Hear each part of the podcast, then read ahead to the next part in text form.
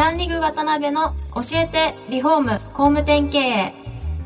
この番組はリフォーム工務店業界に特化した経営コンサルティング事業を手掛ける株式会社ランリグの代表渡辺翔一が住宅業界の経営者や幹部の方を毎回ゲストにお招きし業界の様々なことについてお聞きしていく番組です。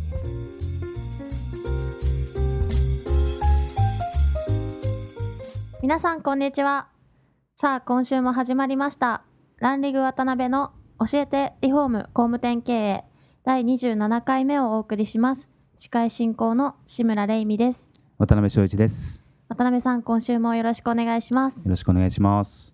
えー昨年10月からスタートしたこの番組なんですが、住宅業界向けコンサルティング会社のランリングがですね、毎回ゲストとともに視聴者の質問などにお答えする形で進めていく番組です。今回も前回に引き続き、大堀商会の代表、大堀社長にお越しいただいております。堀さん、よろしくお願いします。よろしくお願いしよろします。くお願いしますえー前回はですね、まあ、あの会社のいろんな取り組みについて、えー非常に興味深いお話をいろいろお聞きできたんですが前回の書き込みの時に売り上げは30%以上上がってるのにうん、労働時間がそうですね。上がらないっていうのはあれはちょっと驚きだったんですが、まあ、今回はまあそういう取り組みも含めて多分つながってると思うんですが、はまあ、イクボス視聴者からの質問の一番多かったんですがイクボスの取り組みについていろいろその出会いとかですね取り組みのきっかけとか、まあ、概要とかそのあたりをお聞きできたらなと思ってます。よろしくお願いします、はい、よろしくお願いします。まあ視聴者からの方から多かったのがイクボスってそもそも何なんですかとか、あとは何をやることがイクボスのプロジェクトなんですかとか、まあ、そういう概要の部分からお聞きしてもよろしいですかね。ね。はい。はい。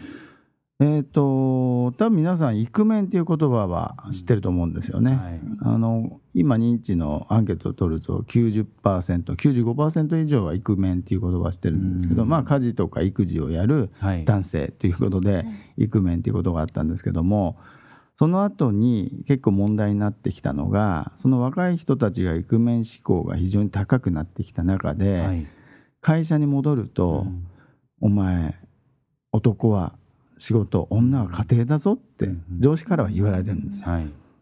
育休取りたいとか、まあ、はい。この間ちょっと話題になりましたけども、そういった人たちが上司たちとか社長たちにやっぱり潰されていっちゃって、はい。社内でのやっぱり問題が実は非常に多くなってきてますと。うんじゃあイクメンたちをもっともっとやっぱり増やしていくことであったり、はい。社内をそういったことでマッチングさせていくためには、うん。やっぱり管理職であるボスたちがはい。考え方を変えていかないと、うん会社にとっては非常にマイナスになるんじゃないかなということで、はい。えー私も今加盟させていただいている全国の NPO のファザリングジャパンというところが、はい。まあ、イクメンも動いたんですけども、うん。今はこのイクボスっていうので厚生労働省も今イクボスプロジェクトとかはい。イクボスアワードとかっていうもうネーミングを使ってるんですけども、うん。行政と連携しながらムーブメントを起こしていきましょうということでイクボスというキーワードを使いながら今動いてるんですけども、はい。で、えー、と一応概要としてはイクボスとはっていうのがあるんですけど、はい。えーちょっと言いますね。職場で共に働く部下、うんスタッフのワーク・ライフ・バランスですね、はい。仕事と生活の両立を考えながら、その人のキャリアと人生を応援しながら、はい組織の業績も結果を出しつつ、自らも仕事と私生活を楽しむことができる上司のことを指しますというふうにはい。一応は定義されてはいます。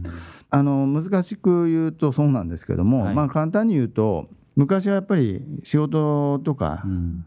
の部分会社っていうのはね公私混同しちゃいけないよとか、はい。部下のプライベートを聞いちゃいけないよとか、女性がね早く帰りたいとかっていう時も聞かないようにするでしょ、はい。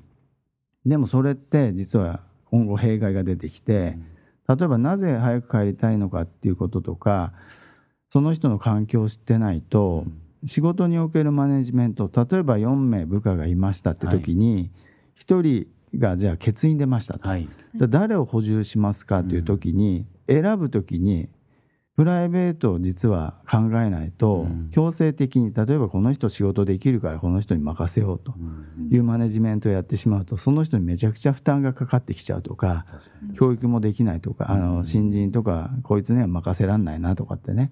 だけどその人が実は例えばねはい。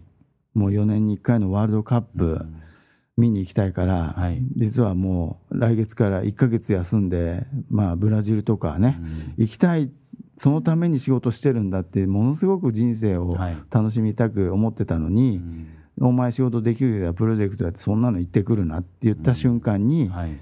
ものすごくこうねこの会社には入れないな、ん。もう独立するしかないなそのきっかけで辞めちゃうみたいなね、マネジメントを実はやっちゃうボスが多いんですよ。私もそうでしたけどもね、はい。はい。だけどやはりこれからはファザーリングジャパンの代表の安藤哲也も言ってるんですけども、公私混同はダメよじゃなくて、はい。公私混同マネジメントをやる。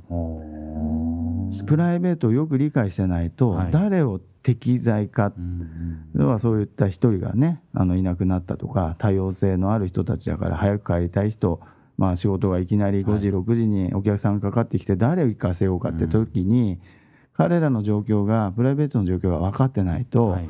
彼らを潰しちゃうんですよね。やっぱり今の若い人たちなんか特にそういったね自分のプライベート本当に大事な人生の岐路になってるようなタイミングでね、はい。上司に言われて帰れなかったりとか。うん。明日ね1年間で楽しみにしてた東京マラソン出場の予定だったのにはい。行けなくなっちゃったとか。はい。もうそんなことになっちゃうとやっぱり人生楽しめませんからそういったのを理解できるボスになりましょうっていうのがそもそものイクボスの活動なのかなと思うんですよね。はいですけどまああの僕自身もね、はい。あの親父とか経営者とかしてたんで、うんうんやっぱりこう男はね、うん仕事でも朝から晩まで働いて、うんまあ、女性は家庭を守るもんやみたいなところの概念はやっぱどうしてうんもうん。ちょっとは残っちゃう部分もあるじゃないですか。であの視聴者のまあ質問からあったのが、うん。やっぱりその経営者側からしたらもう本当に業務がある限りしっかりこう働いて遅くまでやってくれよとか、っていうのは本音であったりする会社も多いと思うんですけど、うんそのあたりってあれなんですかね？営業生産性とか、うん。そういったところうにん。影響出るんじゃないですかみたいな、うん。そういうふうなこう質問なんかもあったんですけど、そのあたりってどうなんですかね？考え方としては。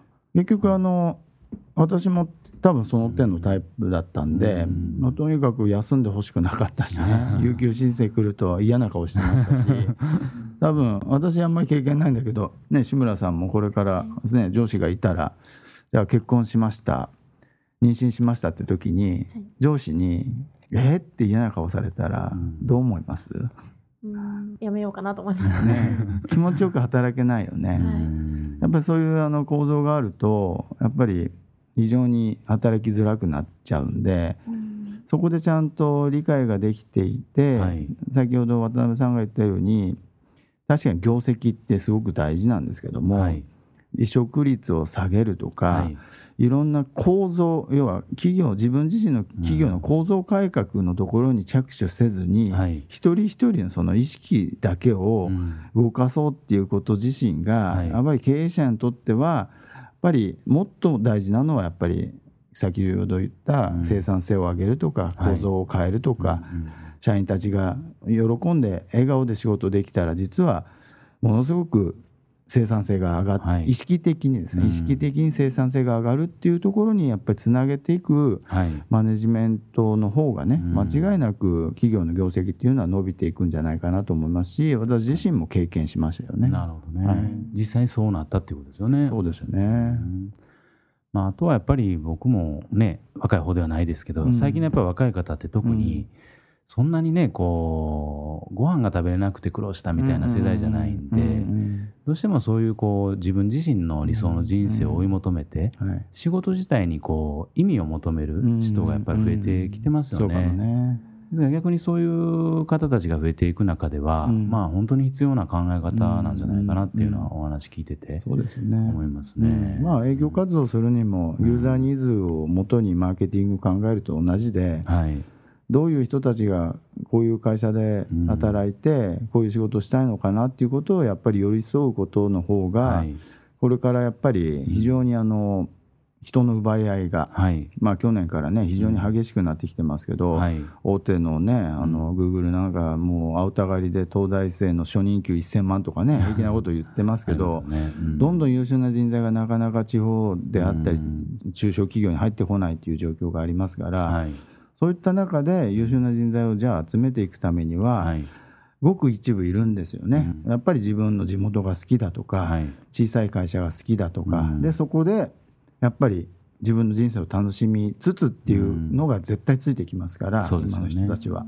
うん。そういう人たちにマーケティングを合わせていけば、うん。そういう会社でなるべきだしブランドもそういうことをやるべきだし、うん。まあ、イクボスのそういう ネットワークに入りながら一緒に勉強していく自分自身ははい。親に教えてもらってますから、うん。親はうちの親も事業参加なんか来たことないし運動会にも来たことなかったけど、はい。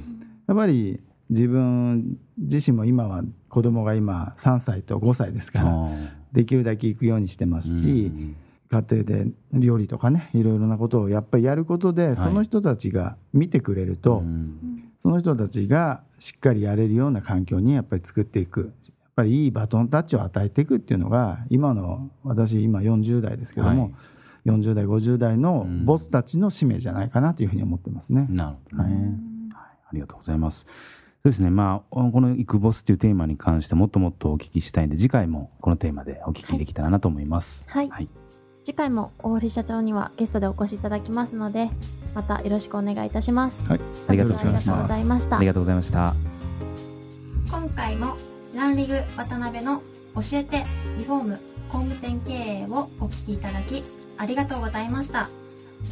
番組では渡辺や住宅業界の経営者幹部の方へのご質問を募集しています。ウェブサイトランリグにあるお問い合わせフォームよりお申し込みください。お待ちしています。